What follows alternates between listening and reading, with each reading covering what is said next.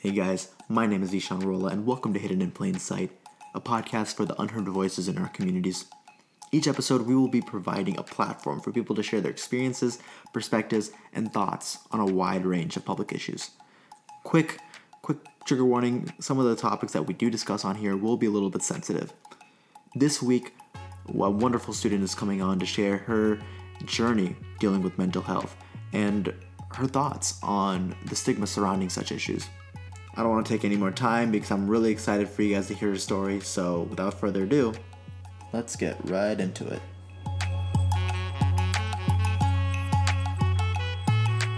I'm keeping up magic, hoping you've had it. Baby, I'ma run for the front door. I'ma let you cross Alrighty, so let's just get started. Uh, how did your story begin? Oh, geez. Um, it honestly all started in sixth grade is when I really noticed because in sixth in sixth grade it was kind of uh, that's the time when most people when most people are starting to go through puberty, so my hormones were all out of whack. But it seemed like mine were more out of whack than other people, and I couldn't really figure out why. Well, how so? Um, well, for one thing, I would have to miss class a lot in middle school because I would get these blinding migraines where I would literally just lose all of my peripheral vision and I would have to spend Oh. at least a class period just in the nurse's office because I just it was so painful and I just I couldn't see.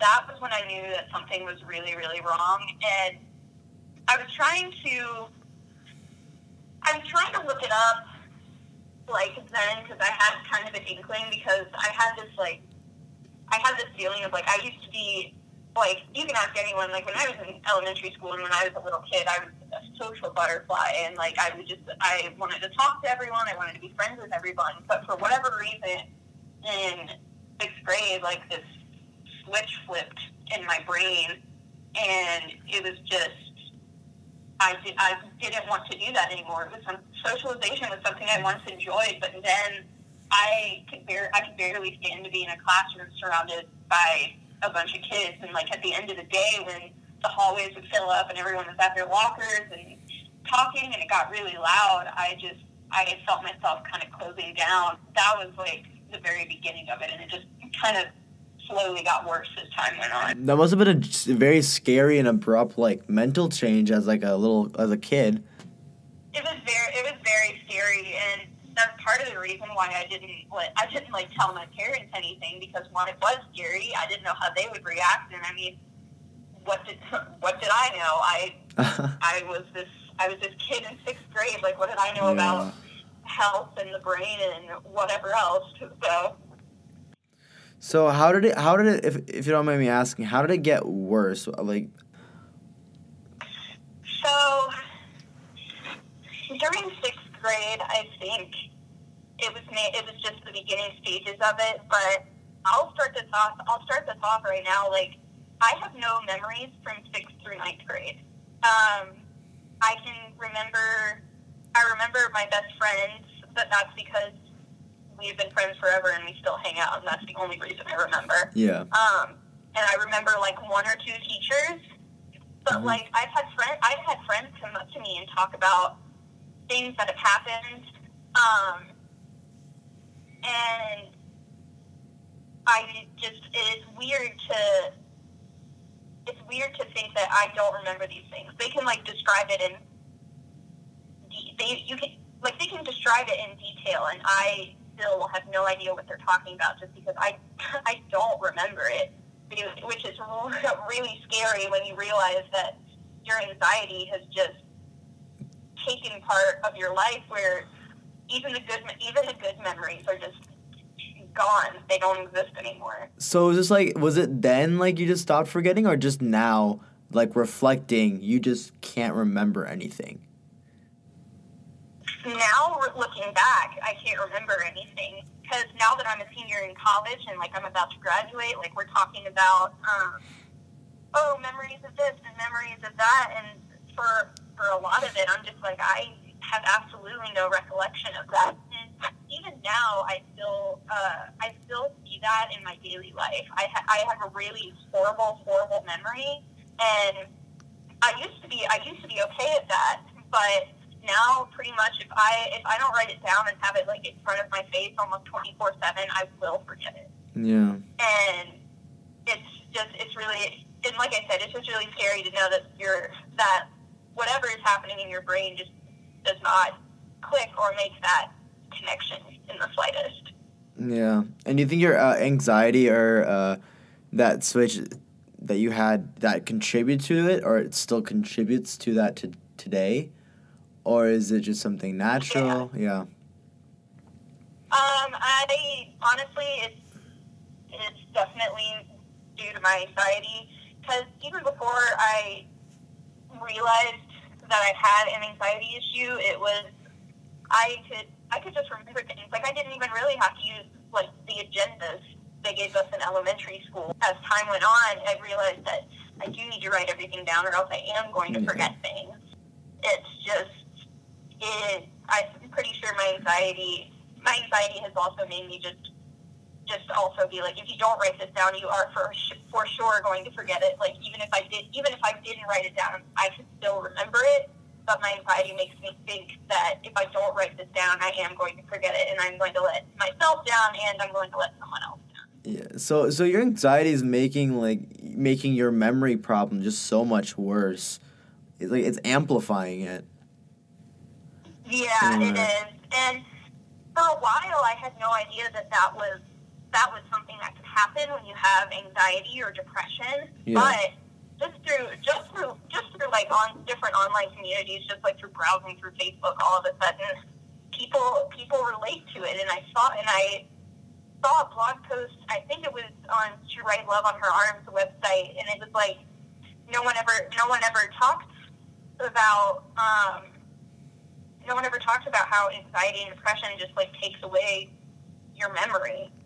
And I had never thought about it like that before. But my like for example, my girlfriend and I were talking one night and she was like, I wonder she asked me what I was like in middle school and I got I we both got really sad when I said honestly I can't remember. Oh my Like I don't know I don't know what I was like. So all those memories from like such an important part of your life has just been taken away. Exactly. And I've kind of come to terms with it, but it's also sad to think about the fact that like I can't re- I can't remember the, these these things that happened. Like I remember I remember very certain people, like specific people, but I don't remember like really the that happened. Like I can remember the stuff I learned in school because well, we we learned essentially the same stuff through elementary school up through middle school. Um, but it's um, yeah, it's just cra- it's just crazy. Like that entire part of my life, I may as well have just not been there. So you say this a lot of middle school. Did you do you have memories in high school that you also forgot, or did it see did it get better, or that issue? So it got a little that issue of like the memory loss got a little bit better in high school, but high school is also when I started like seeking treatment for my issues. Mhm. So my freshman year of high school, I still really can't remember a whole lot about it. Mm-hmm. Um, because that was one of those years where I just I just couldn't remember anything. I really only I only really only remember like teachers and then my three best friends that I hung out with all the time. Um, but in between, I think, well, starting in my sophomore year is when my anxiety took a turn for the worse. Mhm. And so sophomore year is when like the panic attacks started when and I would come home and be exhausted and sleep for four hours until dinner and then I would wake up, eat dinner, and then I would be up until three in the morning and then I'd be miserable because I'd have to wake up at six and be at school at seven thirty. What would you be I doing until three in the morning? That's the thing. Like I was just trying my best to fall asleep. I would watch I would watch videos. I would read books. Yeah, I would yeah. just scroll through the internet. I would read. I would read fan fiction, and none of it seemed none of it seemed to help me. I just I pretty much I pretty much stayed awake until my body just gave up. But sophomore year, I started self harming, and when the suicidal thoughts started hitting my brain, um, and my form of self harm really wasn't like wasn't like the traditional like cutting your wrists or anything like that. But you can still see on my upper arms I have these I have some tiny scars from basically where I would not if I ever if I got like a cut or a scab or even like a zit, I would just constantly, constantly, constantly pick at it and I couldn't stop. It was this weird it was this weird compulsion I had and like nothing would heal. So I was just I was just pretty much always covered in like in like scabs and scars and everything like that. And I couldn't figure I couldn't figure out why why I was doing that at first, but it made me feel at least a little bit better for a while. And actually in eighth grade is when the self harming was the worst because so I've had I've had skin problems since I was a little kid. Um, but in eighth grade I had a small like patch of dry skin on my right bicep and I just kept scratching at it and picking at it until my entire arm was just it almost it it looked infected. Like I could not wear short sleeves or anything Yeah. because my the entirety of my upper arm was just was just covered in in like this dry skin and I and I don't mean to get graphic No, here, yeah, but course. it's just like it was just it was pus, it was sticky, it was sticky, it was it was Yeah. disgusting and but I couldn't do anything and I didn't want to tell my mom because my mom's ultimate reaction would be, "Wow, you should have been putting on more lotion." But the lotion wasn't the issue. It was the fact that I just I could not stop looking at it. Yeah. So eventually that got better, but I still I still like to this day if I'm having like a really really bad day with my anxiety, will still kind of like pick at my skin and just nowhere near as bad as I used to, but um, but that does still happen. And sophomore year of high school is also when the suicidal thoughts started happening.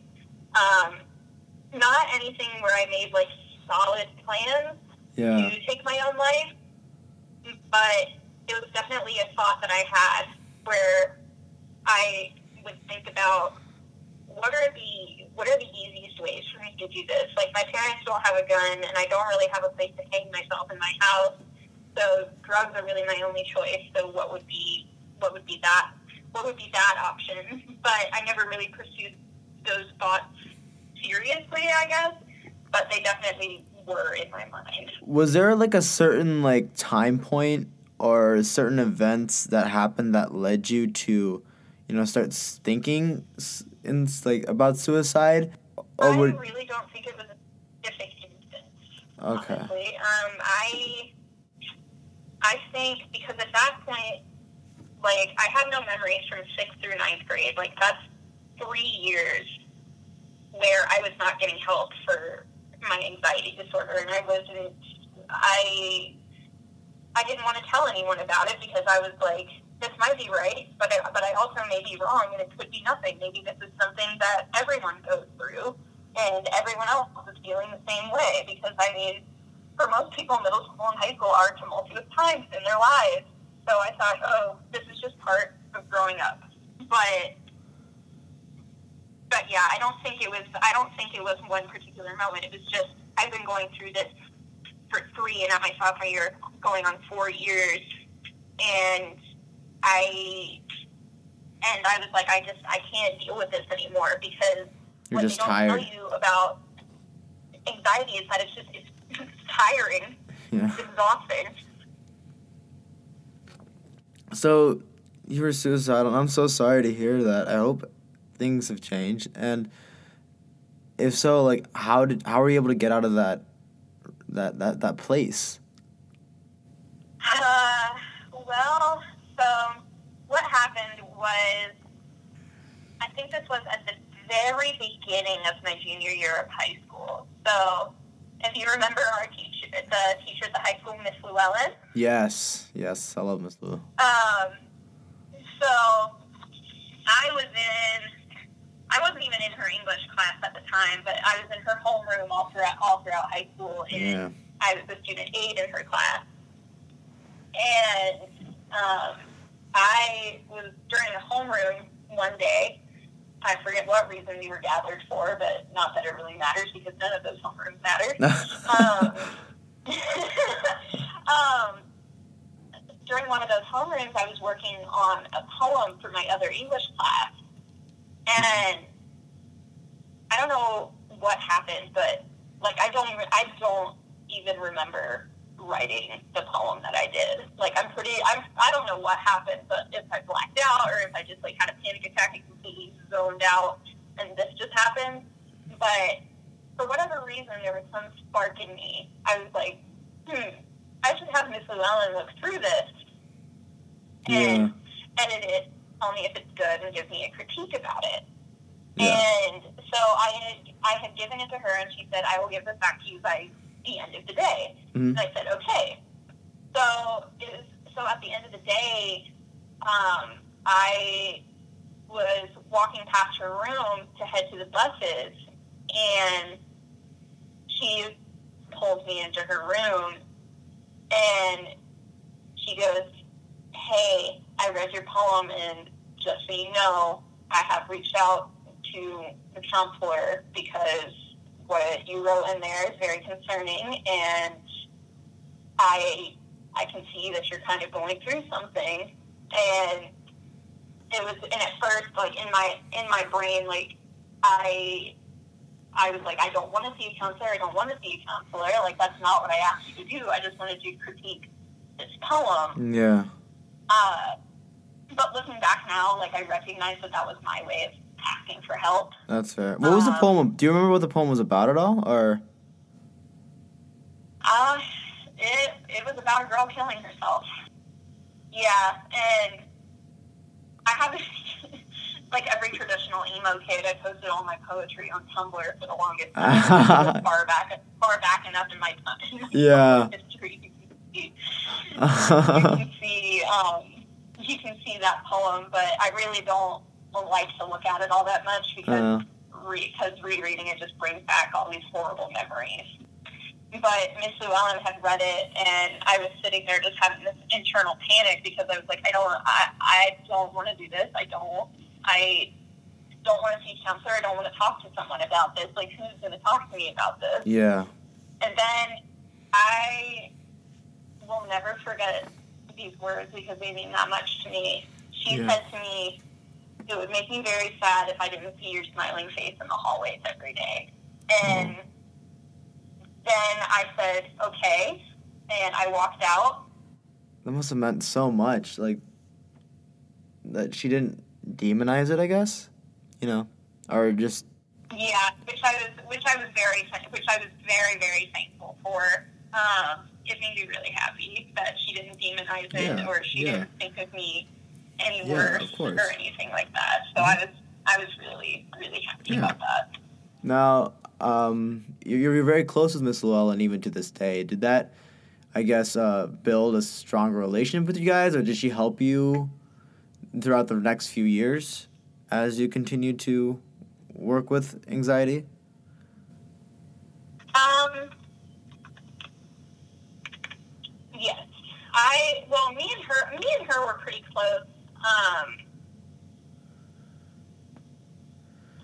me and her were pretty close to begin with, just because I don't know, I don't know what happened, but her and I just kind of just kind of clicked. And when I took my freshman year honors English course with her, I I was like, wow, this is a really cool class. I really like this. I really like the teacher. And then when I found out being a student aide was a thing, I was like, oh, I'm definitely going to be a student aide for her. But I think that year, that moment really brought us closer, and it was nice because she she helped check up on me throughout my last couple years in high school, and she also I knew was someone where that I could go to and talk to no matter what, and she wouldn't judge me or anything like that. And also because I had been student aiding in her classroom and I had been in her classroom and she was my homeroom teacher, her classroom really felt like a safe space to me. And so if I was when I was having a bad day, like if I like when I was student aiding during my study hall, when I could go to her classroom was when I felt the best because Yeah. she was there and she and I even if we didn't talk that day, just knowing that she was there helped me so much. Yeah. Uh, Did you open up to any of your friends about what you were dealing with, or did you try to keep it away from them? I really tried to keep it away from them. I tried to keep it away from my friends and family because, again, my friends and family had only known me as, as the social butterfly and that I wanted to talk to everyone. I wanted to be friends with everyone, and I was always the person that people could people could go to if they were having a bad day, and I didn't want them to think that they could no longer do that. You know, I didn't want them to think that they could no longer come to me because it would make me sad or whatever. Like I still I still wanted to help them. I still wanted to help people. It was just but yeah, so I tried to keep it all to myself until that day with uh with Miss Llewellyn.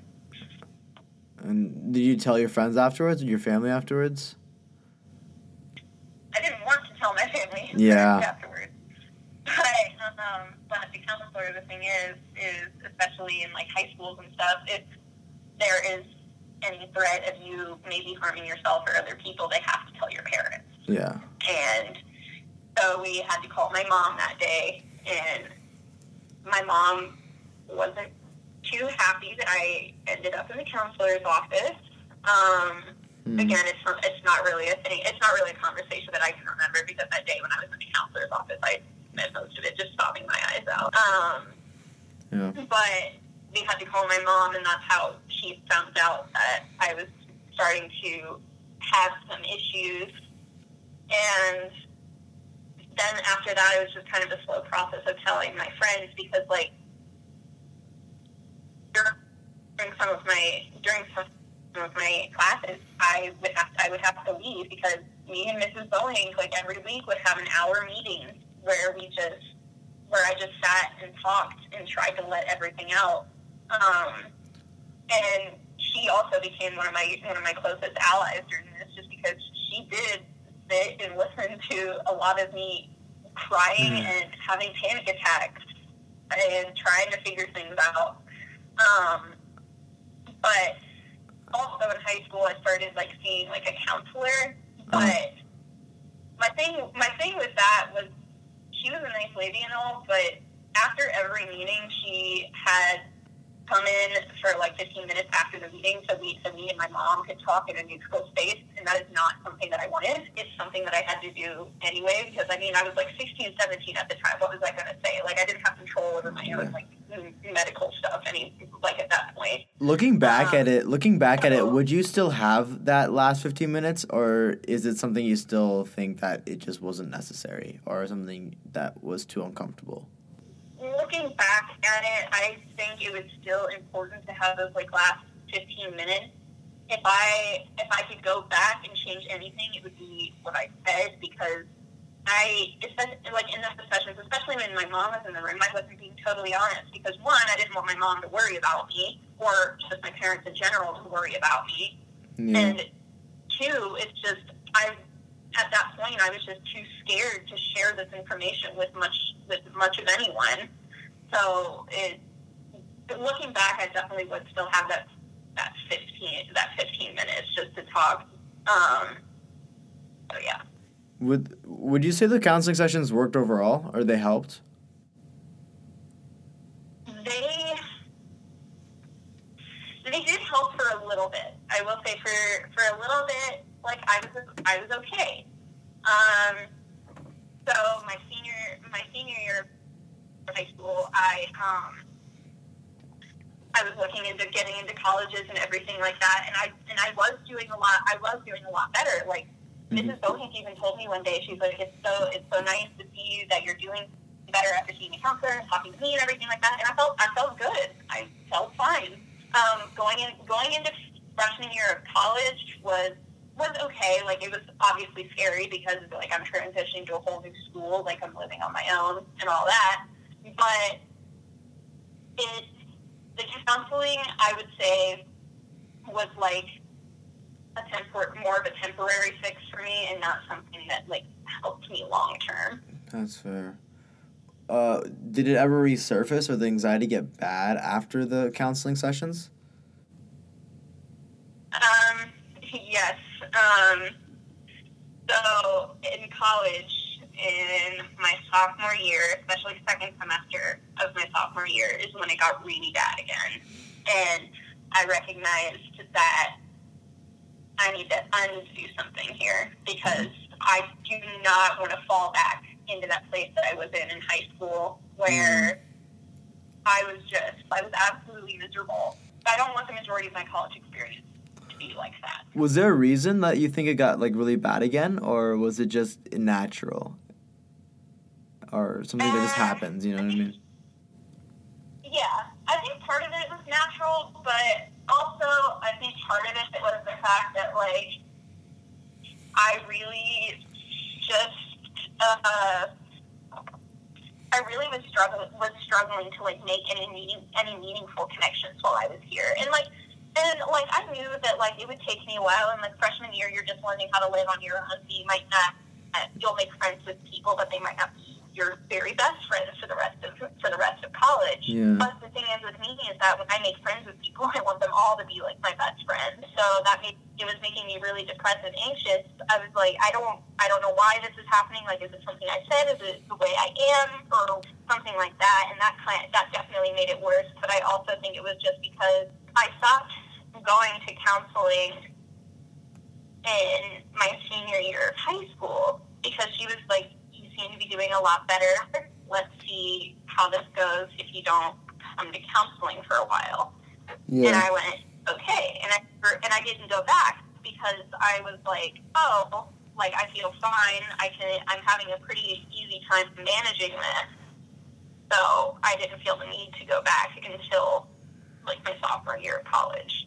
during those counseling sessions in high school, I know that you would talk about experiences, how you felt. Would there be any exercises you would go through or things that she wanted you to retain so that you could try to manage it long term by yourself? Like, what, how would she expect you to deal with this on your own? She just used coping mechanisms and breathing exercises. Um, one of the ones that, the honestly, the only one that I can really remember that she taught me, just because it was so unique, was to like, was to pick two colors. One color that you associate with like bad things, and one that you associate as like a calming, good color. So for me, the bad color was red, and the good calming color was like a light, a light purple basically what you do is you close your eyes and you imagine that your body is filled with that bad color, but then you imagine the good color just slowly, like paint dripping down, just slowly covering all of that bad, all of that bad color. That helped me relax a ton. That was the one that helped me the most. Okay. And so, fast forward to sophomore year. Um, that's a really cool, interesting exercise. Uh, fast forward to uh, sophomore year, then uh, you have all these exercises, but you're still, of course, I mean, it's hard to deal with this on your own. How did you combat that uh, growing anxiety or growing issue, those growing issues? I I tried the breathing exercises that she had taught me. I tried that exercise that seemed to help me in the past, but none of it seemed to have the same effect that it did when I was in high school. It's their effects were just were very very temporary. Like in high school, when I would do those exercises, like in her office, I would probably I would feel okay for a, a good long time after that, at least until at least until my next appointment with her. Mm-hmm. But as I got older and as I started going into college, it was just the breathing exercises were very temporary, and it would I would only I would only feel better for maybe a couple hours, and then all of a sudden the anxiety is back again, and I wasn't sure what to do with that. I was Mhm. like, these have always worked in the past, but that's also how I noticed that like something was wrong and I needed to change something again because those breathing exercises that once worked for me just weren't working anymore. So, where'd you go then? What did you do? So, um, I went to counseling and psychological services on Mhm. campus. And I originally went in, so they have walk in hours every day. And so I went in during that because I had a big break in between my classes. And they had me like fill out a ridiculous amount of paperwork. um, it was like I had to fill, I had to fill out stuff on papers. I had to take this little this. I had to take like two different things on the computer. It was oh, a wow. lot. But then I waited and I got in to see a counselor, and they kind of did like an intake report on me, and I only saw, I only saw them once, but um, but so then they talked about what my options were, and at that point I was willing to try everything. But I told but I told them I'm like I've done counsel I've done just plain counseling in the past where it's just like coping mechanisms and where I just sit and talk. Mhm. But those mechanisms and everything just don't seem to be giving me the relief that they used to. And so they said, well, we will we will put you on a wait list to see one of the psychiatrists in our department. But in the meantime, we want you to do group therapy, which looking back on it, I was like, I literally told you I have anxiety in big groups of people, but sure, go ahead, put me in group therapy. But Group therapy is hard.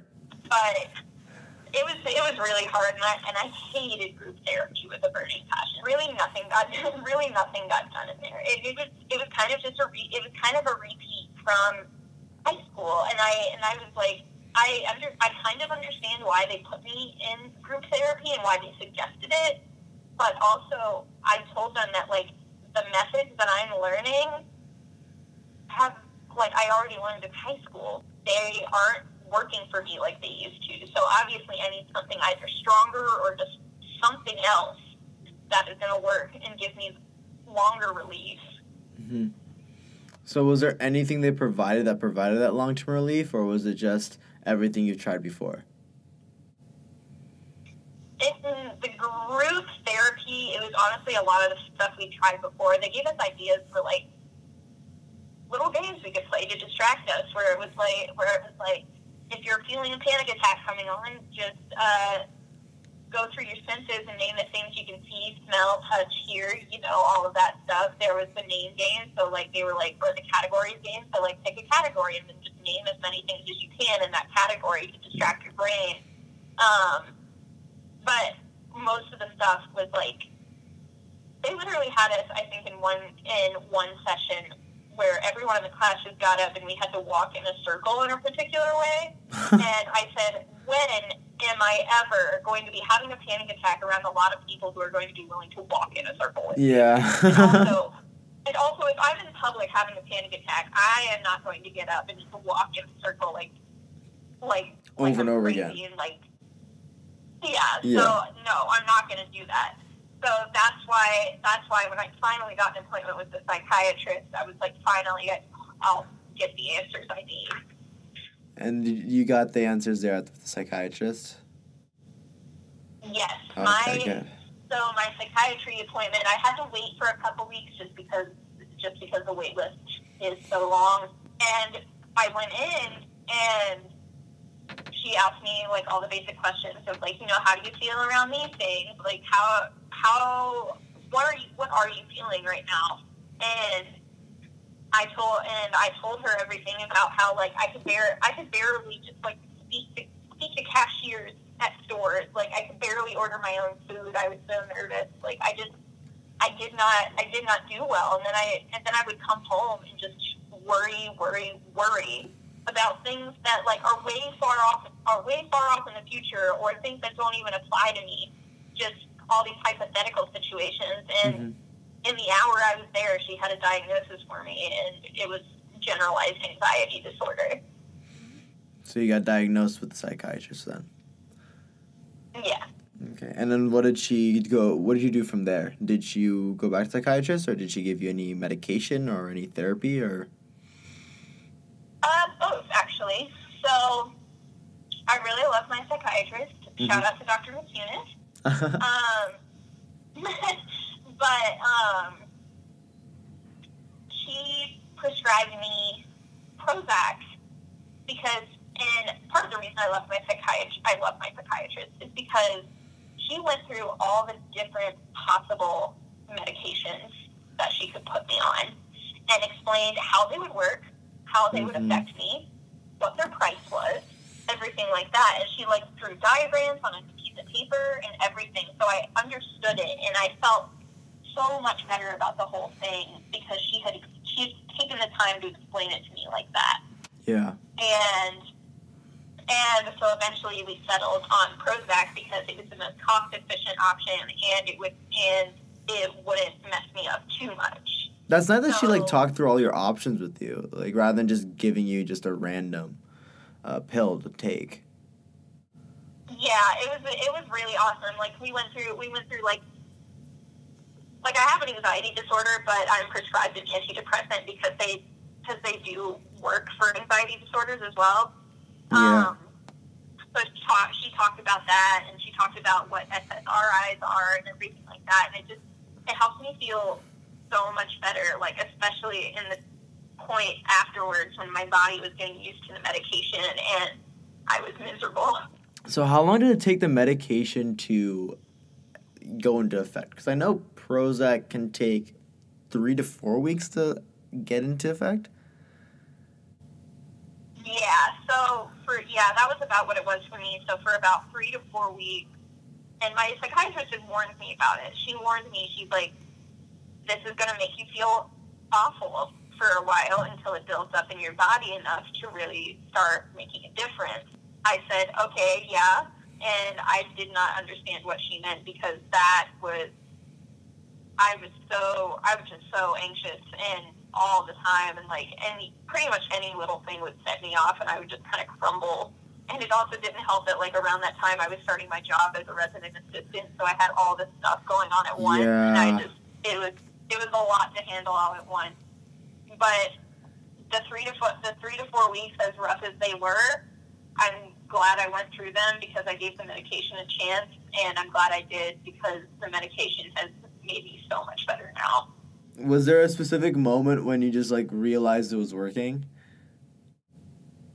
Yeah, um, one of my very good friends had come over to my dorm room one night, and he telling me we were just sitting in my chair, sitting in my chairs, and he was telling he like looked over at me and he mentioned, "Hey, you're not bouncing your leg like you usually do," and I went, "Oh, I guess I'm not," and he's like and then he kind of used that as a jumping off point and he's and he said you are doing so much better now that you're on medication for your anxiety. I can tell that you're happier you're more relaxed and like he said like i wasn't as fidgety because i had things to worry about like i was just i was more like the person that i was before all of this had happened That must have been nice to hear. yeah i'm i'm pretty sure i'm pretty sure i almost cried that night when he said that So you said it was a mix of both the medication and the therapy. Did you continue to go to therapy with the medication, or do you currently just take the medication by itself? I go to I go to therapy and I take the medication. Um, so my so my psychiatrist is pretty much I think like about every two weeks, maybe a little bit longer in between. I have appointments with my psychiatrist here at OU where we evaluate what all is happening, how I'm feeling, if my medication needs adjusted, and things like that. Um, and it's helped a lot because my my psychiatrist also has the same sense of humor that I do, so I can be super sarcastic, and Yeah. she's and she's fine with she reacts she reacts the same way, which is which is what I need. Mm-hmm. And um, so going there and seeing her, and I think the combination of having that neutral person to talk to and having a medication has helped me the most. And how often do you see her again? Usually, usually it's about it's about every two weeks. Okay. Um, it honest it honestly kind of depends on how on how I'm doing. Right now, it's going to be like every two weeks because I am currently in the process of actually switching medication. Oh, what are you switching to? Uh, Lexapro. Um, and the reason for that is my Prozac, I am currently on the highest FDA recommended dose of Prozac. Which I mean, technically, she could prescribe she could prescribe higher, but she told me she does not want to do that in this setting. And while I was in, so I was in Russia for a month this summer, Yeah. and yeah, while I was in Russia, I was just I was an absolute mess. Even if I would even if I would take my medication on those days, it was just it seemed like it didn't help.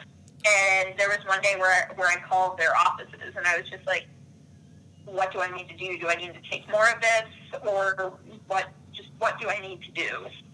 And that was kind of when I, that was kind of when I realized, like, when I get back to campus, this is something we need to talk about and something we need to confront and see if it's time for me to switch. Okay. Is Lexapro just a better? Uh, how's it different from Prozac? Um, honestly, I couldn't really tell you. I think it just, it just, I think Lexapro targets a different um, serotonin receptor in your brain than Prozac does. Um, and also, a funny thing about Prozac is that you have to you have to take it in the morning because Prozac helps keep you awake as well. Whereas Oh. Lexapro, I'm going to have to take it at night because it can make you sleepy. I think it's just all about like which receptors that they interact with. But she just explained that Lexapro would probably be would probably be a good option for me because again, we went through all of them, and she was like, I don't want to. I don't want to do this. Like she's like, maybe I'll do a beta blocker for you because those have been shown to treat anxiety, to help treat anxiety and things like that. And but Lexapro seemed to be the one that wouldn't cause any like major changes with my mood and wouldn't like and wouldn't bring up other things like Lex- Lexapro isn't going to cause me to gain like a ton of weight like some of the other medications would, for example. I mean, yeah, being in a new and completely different environment definitely would not have helped. Were you still able to enjoy Russian at all? And I was I still enjoyed it partially because of the friends I made in the internship. It was it was rough if I'm going to be honest. Like don't get me wrong, I still love Russia. I still I'm still very glad that I went on that trip, but for the first for the first week it was just getting used to it and I was like, "Oh, that's fine." And then second week is when like homesickness and anxiety really started setting in because while I was there, I was writing an article and they were like oh yeah you're going to have to you're going to have to interview people you're going to you're going to have to do all this research blah blah blah blah blah and that just started setting in my mind i'm like i'm not experienced enough for this like i had only taken the language for three years and i was nowhere near fluent enough to Did- be conducting interviews in a completely different language Did you have to do everything in Russian? uh, my entire article was written in russian yes Wow. Yeah. yeah That's So, yeah. like for me, for some people, speaking is easier. For me, reading and writing a language is so much easier than speaking it. I'd be like intimidated, especially the uh, the interviewing part. That's what scared me the most about the project because, and I told my editor in Russia, I was like, even in the U.S., like, I have to psych myself up for all of the interviews I do. Yeah. Like they make me so anxious, and I and honestly, I don't like doing them. I don't like being the person conducting an interview. That's fair. And so like this is like now I have to do it in Russian. It just seems like so much in such a new environment. Oh yeah, it was it was a lot, and especially because I was only there for, for a month, Yeah. which is really not a lot of time. So the first week and the last week were okay, but like those middle two weeks in July when I was there were just they were not they were not good.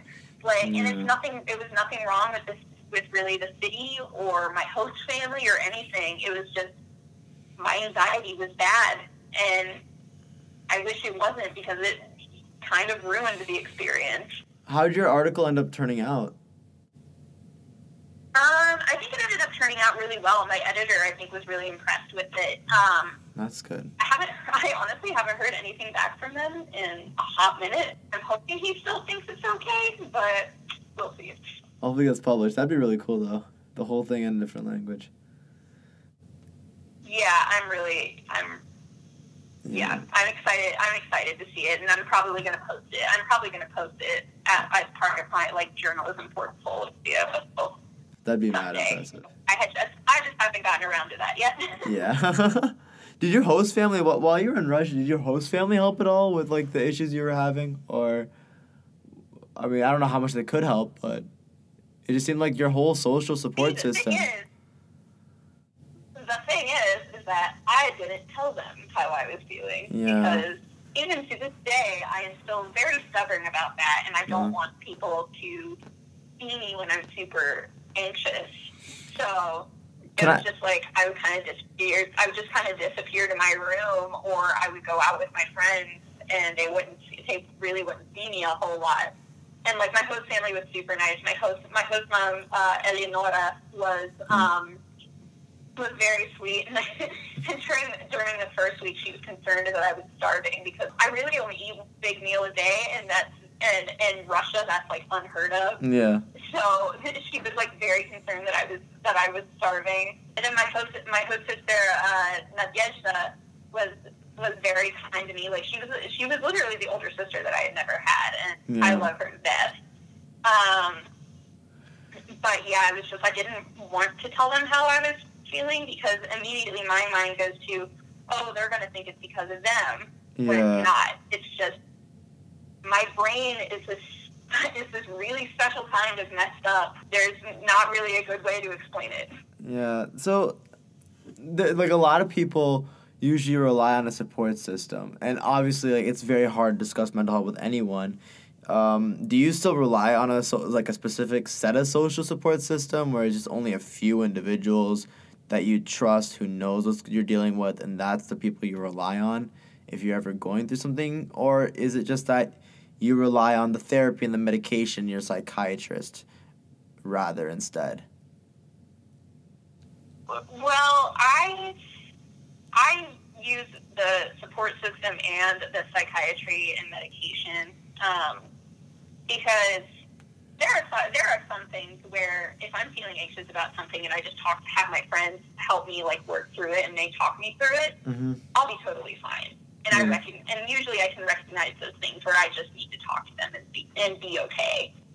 And so I still have the support system. Um, I still talk with my very best friend back home, um, or two of my good friends back home. I uh, I talk to my girlfriend a lot because she Yeah. has a lot of the same issues that I do. Um, so we can kind of we can kind of relate and be on the same level in that way. Mm-hmm. Um, but yeah, it's just all of these friends that are super close that are super close to me and like know how bad that thing can get. I still rely on them. Like I like I FaceTimed one of my friends from college, Autumn, while I was in Yeah. Russia because I was like, I just need, I just need someone to talk to, like right here, right Awesome. now. And I don't know if it, and I didn't know if it would help, mm-hmm. but talking to her did help a little bit.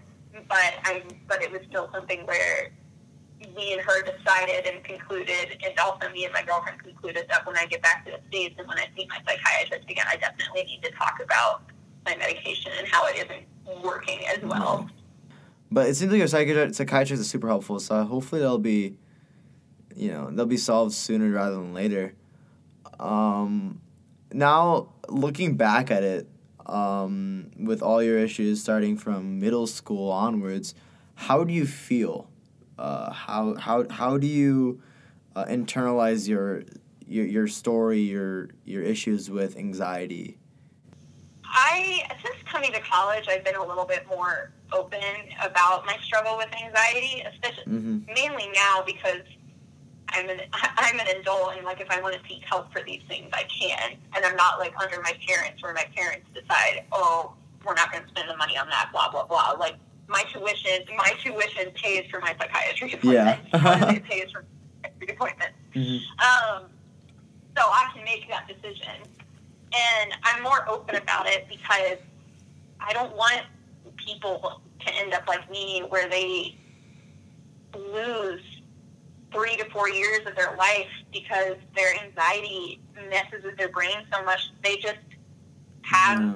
no memory of those years because when I when I first realized that I was actually in a FaceTime call with my girlfriend and my girlfriend had started crying and I asked Mhm. her I was like, wait why why are you crying and she goes Annie that's really sad. And I said, what is? And she's like, you do not, you cannot remember anything from sixth through ninth grade. Mhm. And I was like, and that kind of like hit me in the gut. And I was like, oh, yeah, that is pretty bad. So mainly, I just don't want, I don't want people to end up like me where they lose, where they lose these important memories. And I don't want people to struggle for so long that they have to go through self harm or suicidal ideation or anything like that because I know how bad it is and I know how bad it sucks. Yeah. So I tell people I'm completely open. I'm like, I have an anxiety disorder, so if I'm having a bad day, like this is this is what it is. It's diagnosed. I'm taking medication for it, and I will get better. But Yeah. I do struggle with it, and I always tell people who are like going who who are worried that they might be dealing with the same thing. I tell them come talk to me because I've been through that, and while my experiences definitely may not be the same as your experience or will be the same as your experience, I still know how bad it feels yeah. to be in that place. So as of now, I'm I'm a little more op- I'm a little more open about it. Um, but with my with my family, I'm a little more closed off about it because again, it's just I don't I don't want them to worry too much Yeah. about me. Like I want them to know that I can be independent and that I can function on my own. I just need a little help from time to time. I get that. Yeah, absolutely. Um, another question I was curious about, uh, since like you were telling me how you oh like you, you go to a different university than I do. I go to Ohio State. She goes to Ohio University, um, in Athens, and I was curious how does your um your university deal with mental health and provide services for those with mental health. I know with my friends that I've talked to, they've said that like while the service here services here are great, there sometimes are too many people that they just get so you know overwhelmed with them that many people don't get the services they need. Do you feel the same way at Ohio University, or do you think they're better equipped to deal with um, mental health on their campus? Um, honestly, I think it's about it's about the same as Mm. well any university you go to. Yeah. But especially now, as the generation that we're in is are becoming adults and we're becoming more aware of these things that are happening, and we're not trying to shove them down for the sake of survival. Mhm. And we want to feel better because we realize that this is a really bad way to feel Yeah. um, I I think that I think that colleges mean well and they do try their best to to give students access to mental health resources. mm-hmm. But the problem is the funding just the funding just isn't there. It's it's expensive to have psychiatrists, counselors, all of that just ready for any student that needs that needs the help. And especially and like I said, especially with our generation and younger generations coming after us, just realizing that like, oh, maybe this isn't how how I'm supposed to be feeling. Mhm. Um, they just have they just have this influx of of people and they they just don't have the resources to properly deal with it. Like I I wasn't happy about having to be on a wait list to see a psychiatrist, but it's I was like this if this is what it takes for me to get the help that I need, then I'll wait. Yeah. Preferably just get it right And then, because some people don't have the luxury. Yeah, and it's the same. It was the same thing at um, at, it's the same thing at my girlfriend's school. So she's a grad student at Indiana State University, Mm-hmm. and it's the same thing. Like she, if she wanted to get in to see a counselor, she had to wait a while, and if she wanted to see the psychiatrist, she had to wait even longer. And for people that are like, that are like in crisis, sometimes waiting just isn't an option Yeah. for me, I was fortunate. I was fortunate enough that I was that I was not. I was not like I was in high school, where I did have suicidal ideation, and I could wait in order to be seen by a psychiatrist or by a counselor. But Mm. I know for a lot of people that's just not the case, and they don't want to wait. And I understand that feeling. Yeah. But but on college campuses, unfortunately, the waiting game is something you have to play if you're looking for help with uh, mental uh, illness. Yeah. Yeah, it's just it's just the the lack of funding is just a reality we have to face. I'm just hoping something changes where we're just able to find that funding so that way people can get the help they need just like, you know, if they have a physical condition, they can just go to a minute clinic. Yeah. You know? Yeah, exactly. And I and people also the, the lack of funding also definitely has to deal with the stigma around mental illness because usually when people think mental illness or oh they have a mental disorder they think oh you they think they automatically think back to like old asylums Yeah. and electro electroshock therapy and, and things like that and the thing is, is like what I tell people, what I try to tell people, and what I try to be very public about is the fact that like I'm just like you. My brain just functions much differently than yours, and I just need I need a little help in order to get through life. Mhm. Like if I have that, if I have, if I don't have that help, like I can get through it, but I'm not happy. Exactly. And it's just like it, it shouldn't be something understated. It, it's not something you just say, okay, I'm just gonna get over it. You know, it's it's like someone always told me it's it's literally just like a physical condition. You know, you you, you break your leg, you want to get it fixed. Sure, you can walk, but it's gonna hurt. Like mental health is the same way. It's just something you just can't see, but it's something someone deals with on a daily basis and affects them constantly. It needs, And I think I think the lack of like something that you can see that's physical definitely adds to that stigma because I remember when I would like when I first went to my psychiatrist uh, during my sophomore year of college, uh, she had me go home one weekend to have my blood tested because she wanted to make sure that there was nothing like physical happening in my body that could be treated that yeah. was contributing to my anxiety, like things like my thyroid and stuff like that. My Mhm. thyroid is complete. My thyroid is completely normal. The only thing that was off was that my vitamin D levels were slightly low, but other than that, it was completely normal. And so it really is just a chemical imbalance in my brain, and there's really no way that they can physically show that. And it was really hard for, I think, and I think it still is, for my parents to wrap their head around that, that it's nothing in my body that's causing this. It's just my brain literally is just wired differently Yeah. and it makes and without the proper help and medication i am like it i can function but i but i'm functioning at like the bare minimum Yeah, yeah, and that understanding is super important, especially as we as more people are becoming more aware of the issues around mental health. So yeah. Um but yeah, it's a great conversation I've had with you and thank you so much once again for coming on. Just a couple last minute questions to, you know, wrap this whole thing up. There are going to be people who have gone what you're going through and other people who have not. Um, so my question to you is, you know, what do you say to both types of people? Uh, what do you say to those who are currently going through what you're going through? Um, and what do you go? What do you say to people who might have not gone through what you're going through, or might have a loved one who is going through something similar to what you've gone through? What would you say to both types of people?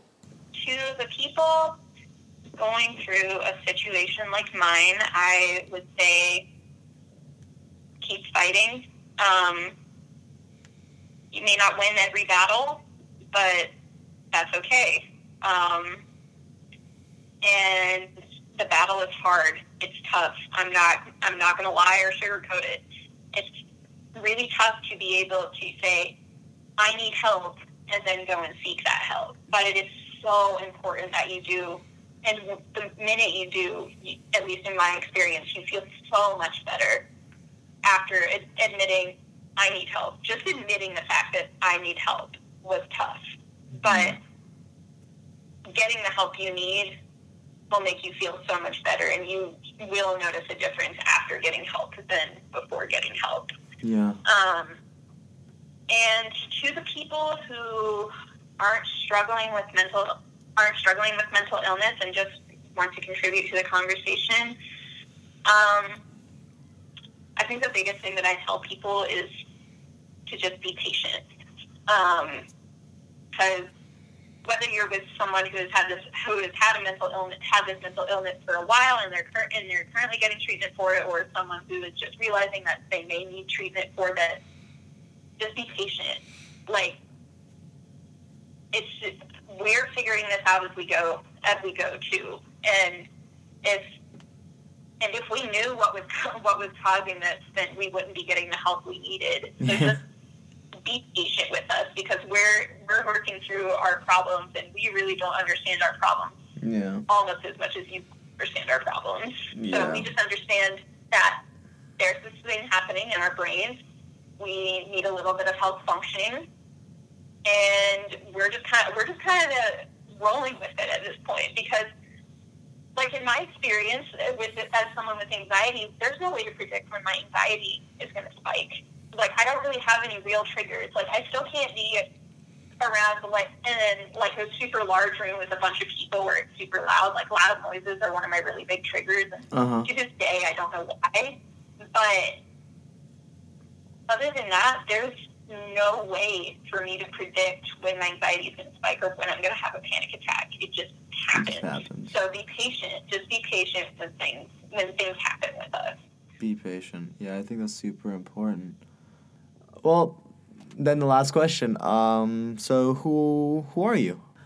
I'm still trying to figure that out myself. But Uh, um, We're going metaphorical now. on the on the surface, yeah, on the surface level, uh, my name is Annie Goins, and I am a senior at Ohio University in Athens, Ohio. I study journalism and history, and I am getting a Russian studies certificate, and I will be going into law. And on a more deeper level, I like to draw. And unironically, my favorite beer in the world is one that is brewed in Athens, Ohio. Which beer is that? Uh, Razz Wheat by Jackie O's. Ooh, sounds good. Well, alrighty. Thank you so much, Annie, um, for coming on the podcast. Yeah, of course. Thanks for having me.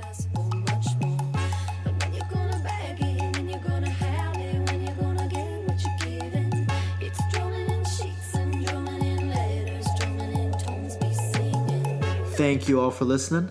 If you liked this week's story and want to hear more, make sure to subscribe to us and give us a positive rating. Additionally, I wanted to give you guys some updates on the podcast format. While we will continue our focus on mental health, we wanted to better advocate for those affected by the COVID 19 pandemic. So, future episodes will feature not only students, but health professionals fighting on the front lines and community members who have either been infected or have had their loved ones infected with coronavirus. We at Hidden in Plain Sight are very excited to share these stories and perspectives with you all in the coming weeks. If you are interested in sharing your story, please contact me at rola.3 at osu.edu so we can get that set up. Thank you all once again for listening, and I will see you guys back here next week. Stay safe.